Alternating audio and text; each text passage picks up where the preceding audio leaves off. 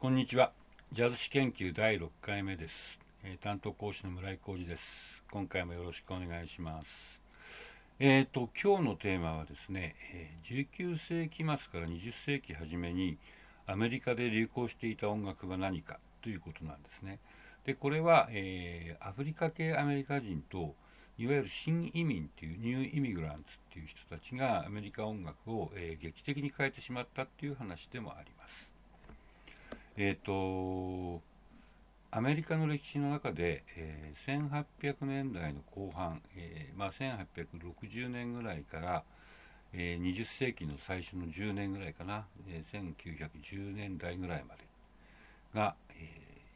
ー、もしかしたら一番劇的に、えー、アメリカという、えー、国が変わった、えー、数十年だったかもしれません。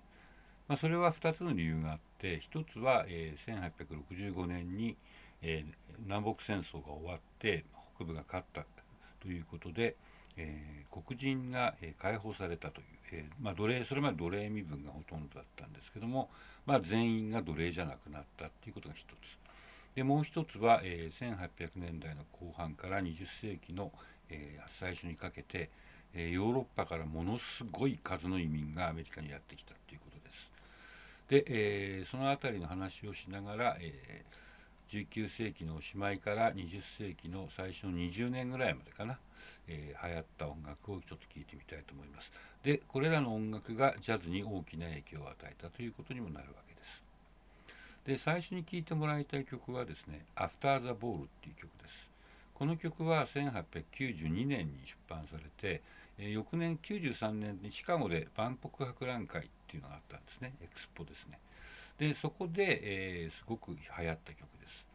で。そのシカゴの万国博覧会っていうのは何て言うんでしょうかねそれまでその、まあ、新興国だったアメリカがですね、えー、まあ、工業国としても、えー、非常にあの素晴らしい技術を持っている国だっていうことを、まあ、世界中に知らせようというためにやったようなもので。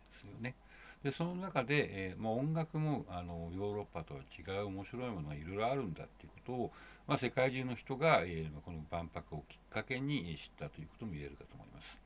でこの「アフター・ザ・ボール」っていう曲は、えー、チャールズ・ケイ・ハリスっていう人が作った、まあ、ワルツですね。でこれあの19世紀のおしまいに、えー、ものすごい数の楽譜が売れたそうで、まあ、言ってみれば19世紀末の最大のヒット曲であり、まあ、この曲からいわゆるポピュラー音楽っていうのが始まったっていう言い方ができるんじゃないかなっていう気がします。で今日は、えー、その作者